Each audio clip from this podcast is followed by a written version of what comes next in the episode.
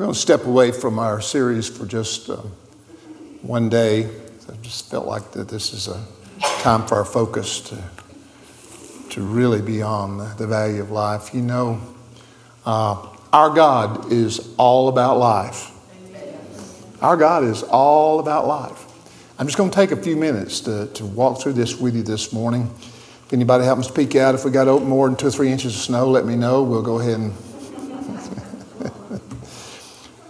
You know, seriously, since the fall of Satan and the rebellion against God the Creator and Satan being cast down, and subsequently the fall of man, sin, rebellion against God, choosing his way above God's way, there has been a culture of death and a culture of life in the world. Now, a culture simply is, what is it? It's just simply the way of life of a particular group or nation. Your customs, your beliefs, your values, your interests, and normally the culture is passed down from one generation to another.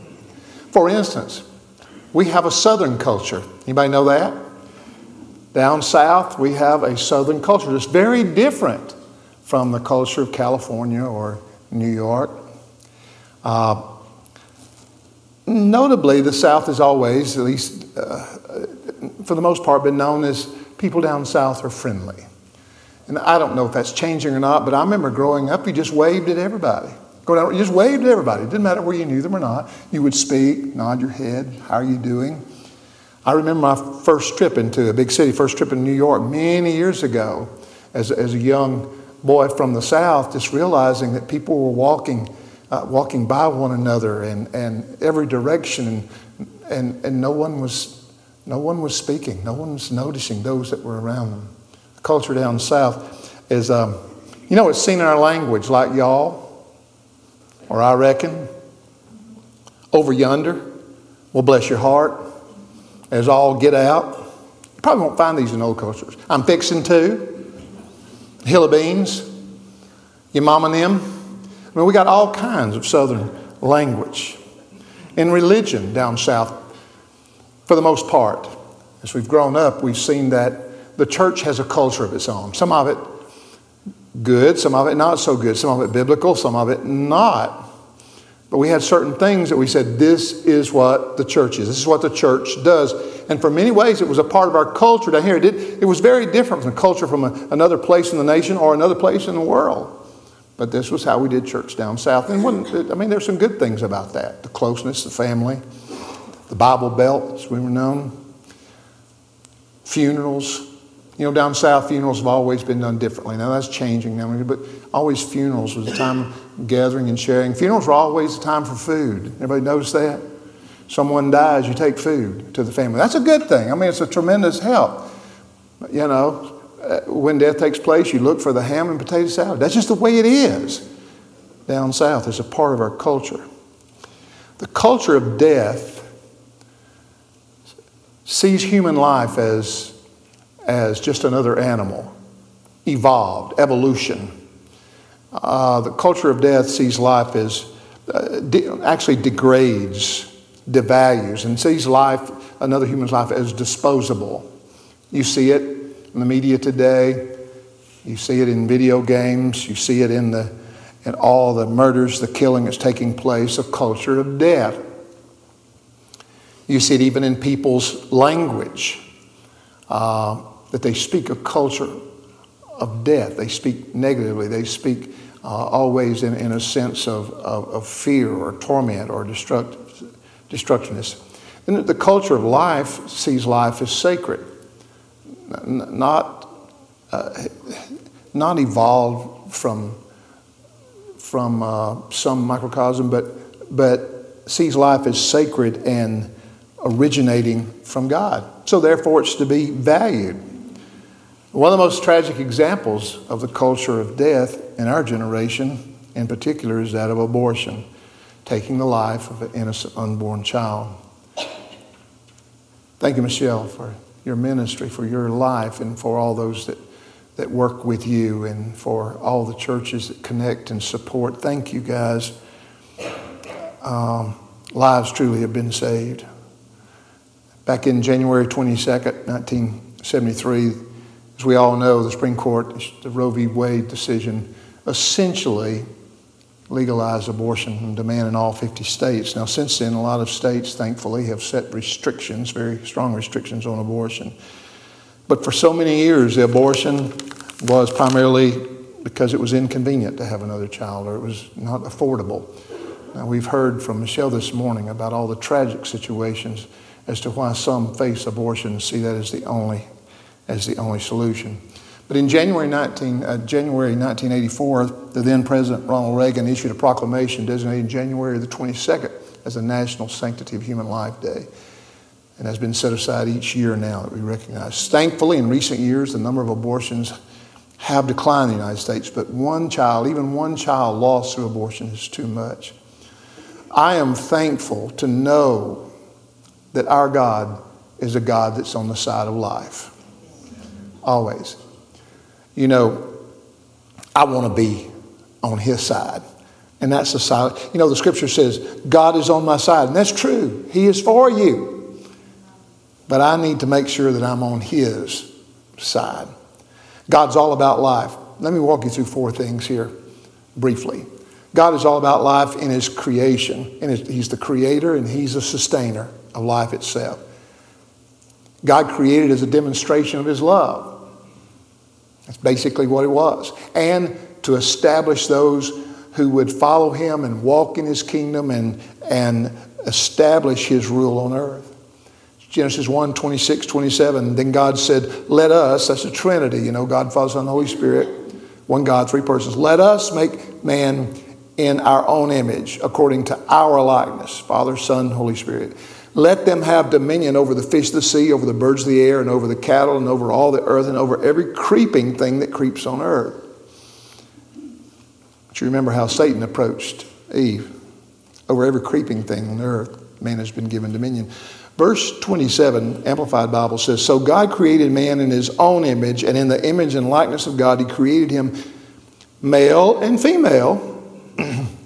He created them this way. Image and likeness of God. What does that mean? Well, we have the ability to reason. We have a will. We have a moral capacity. We are spirit people. We are a spirit. We have a mind. We live in a body. That's how God has created us. We've been stamped with God's ownership, and our value is in him.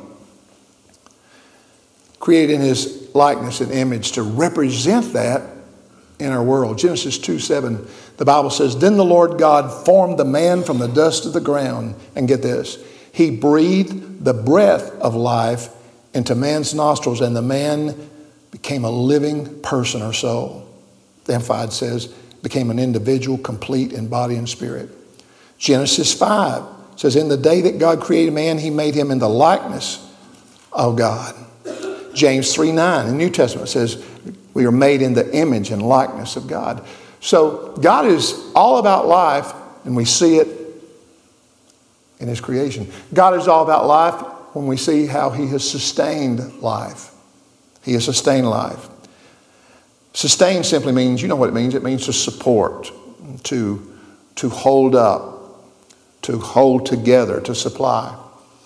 Spoken to Jacob in Isaiah chapter 46, verse 4, he says, I will be your God throughout all your lifetime. Good word?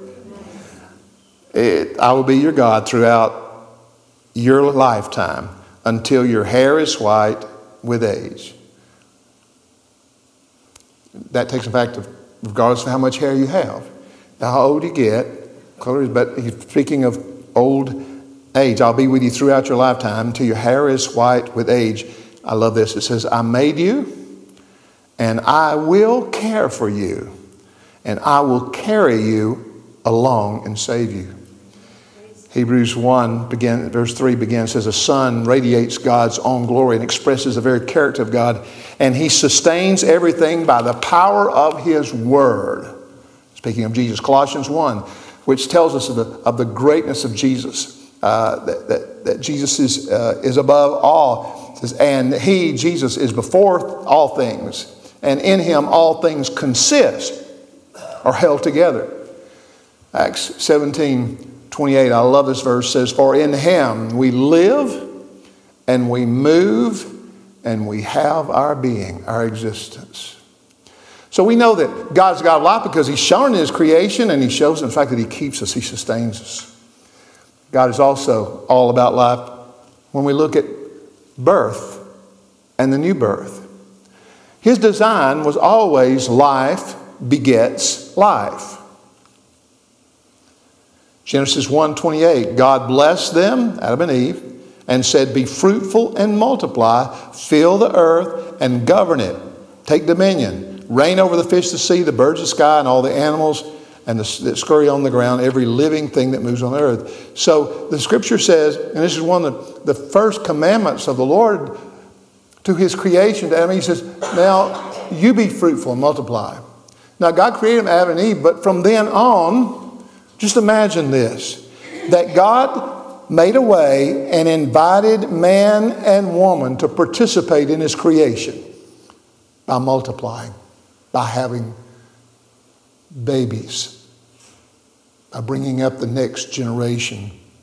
How awesome is that? God's all about life. After the flood, God promised to Noah in His covenant to Noah, and He said, "As for you, be fruitful, replenish the earth." God's all about life. In a sense, the magic, but the mystery and the beauty of the birth of a baby.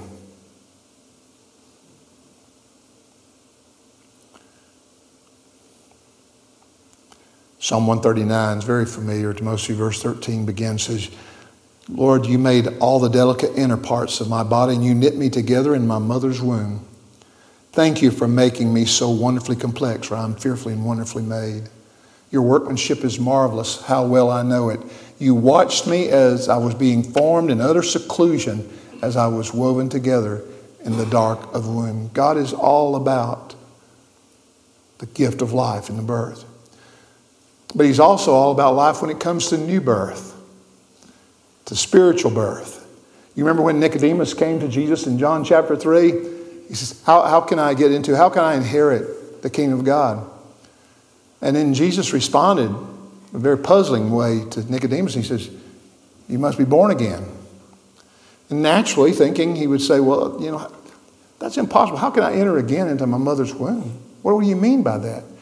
And Jesus said, "You must be born of the flesh and the spirit. Born of water is the flesh, born of the spirit is life." So everyone that's here today, everyone that exists, you were born of water. You had the physical birth. That's a gift from God. But then after that, it's so important that God has provided the new birth, to be born again. That's the only way in the kingdom of God. That's the way He is provided, through the blood of Jesus Christ, through His sacrifice, through His death, His resurrection. We can be born again, born of the Spirit, born anathem, from above. John 14:6, Jesus said, "I am the way and the truth and the life, and no man comes to me, to the Father, except through me." John 10:10, "The thief comes to steal, kill, and destroy. But why does He come? That we might have life and have it more abundantly." That full life till it overflows. So God is all about life in the fact of the beauty and His design for the birth of human beings, that little baby boy or girl. God's all about life and the beauty and the wondrous power of God seen in making us new, a new creation, born of the Spirit. And that's by choice. I mean, I've had a choice to be born physically, but you have a choice as to be born again and born spiritually. And that's by seeing that Jesus gave His life for you, believing that He died on the cross for you, believing that He rose from the dead, and committing and surrendering your life to Him. And you'll be born again, or you'll experience that spiritual birth, a supernatural thing. You may not feel that much different at the time, but that's when you're made alive spiritually. And in order to inherit eternal life, you have to be made alive spiritually. John 3:16, everyone knows God so loved the world that he gave his only begotten Son, that whoever believes on him, trusts in him, will have everlasting, eternal life. Which brings me to the third thing, that God is all about life because we see it in his resurrection and in the eternity he's promised us. When we read, sometimes it's good to go back and read the story of the resurrection, not just around Easter. And it's good, and I love 1 Corinthians chapter 15, which is sometimes referred to as a resurrection chapter. Here's what Paul says, and he's showing the importance of resurrection through this chapter, but here's what he says in verse 16. He says, if there's no resurrection of the dead, then Christ has not been raised. And if Christ has not been raised, then our faith is useless or in vain, and you're still guilty in your sins. You're still lost. Then in verse 19, he says, and if our hope in Christ is only for this life, and on earth, is only for this life, your physical lifespan, then we are more to be pitied than anyone in this world, Lord. As King James says, we are of all men most miserable. Thank God for the gift of his life and the promise of resurrection. Because he lives, we live. And when you die, or when Jesus comes, then you move into that eternal promise that has been given to you and me. Romans 6:5 says, since we have been united with him in his death, that's putting your faith and confidence in him as your Savior, giving his life for you. Since you've been united with him in his death, you've died to self. Let Christ live in you. He says, then you will also be raised to life as he was. Final thing is, God's all about life when it comes to kingdom living. We'll talk about kingdom life for just a minute or two. Sometimes when we think about kingdom of God or kingdom of heavens, people's mind goes to heaven, goes to the future. And that is one of the uses of that. That is true. But it's so much more than that. When Jesus was on earth and the disciples wanted him to teach them how to pray, a part of that prayer was, pray to the Father that his will would be done on earth as it is in heaven. That's not in the by and by, that's now. Now. God wants us to come to a place where we understand the importance of living this culture of life because we're a part of his kingdom. Yes? Yes? We are a part of that culture of life. So in Matthew 6:33, we're told, right off the bat, it's more important than anything else, seek the kingdom of God and his righteousness first and above all else. And all the other things in life, all the other things that you need will be given to you. And then in Colossians chapter 1, verse 13, one of my favorite verses in the New Testament, says, for he has rescued and delivered us from the kingdom of darkness and transferred, or King James has translated us into, has transferred us into the kingdom of the Son, kingdom of your Son. You see, when you came to Christ, when you surrendered your life to him and you were born again, you became a believer, a follower of Christ, something supernatural happened to you. You belong to him. You're his follower. He has given you a new life, new purpose, new beginning. And once you've done that, when you did that, you changed addresses. You may still live at the same address on a certain street or location right now, but your life, your real life, your spiritual life, you moved. You changed where you live. You moved from the kingdom of darkness into the kingdom of the Son, which means you moved from a way of living here to living according to the kingdom principles, his way. This is powerful and this is strong. And the gospel, we know what the gospel is, death, burial, and resurrection of Jesus. We know that. But so much of the concept of the kingdom has been missed by the church. One of the things that Jesus talked about most was kingdom of God. Living according to the kingdom of God here on earth. Now things won't be perfect until heaven, until we're with him. But he wanted us to come to this world of darkness and need and hurt and pain and demonstrate his life. in whatever way that we can, in every way that we can. And that's establishing His kingdom where you live. Bring up your children in a godly way. Treat your spouse according to the Word. Let your family be devoted to Him. That's a kingdom culture in your home. We wouldn't be seeing trouble in the world today if we had the kingdom culture in the lives of the home, the family. We need to see that around us. And the only one that's given the Great Commission. There is a connection between abortion and the Great Commission. Jesus said, go into all the world and make disciples.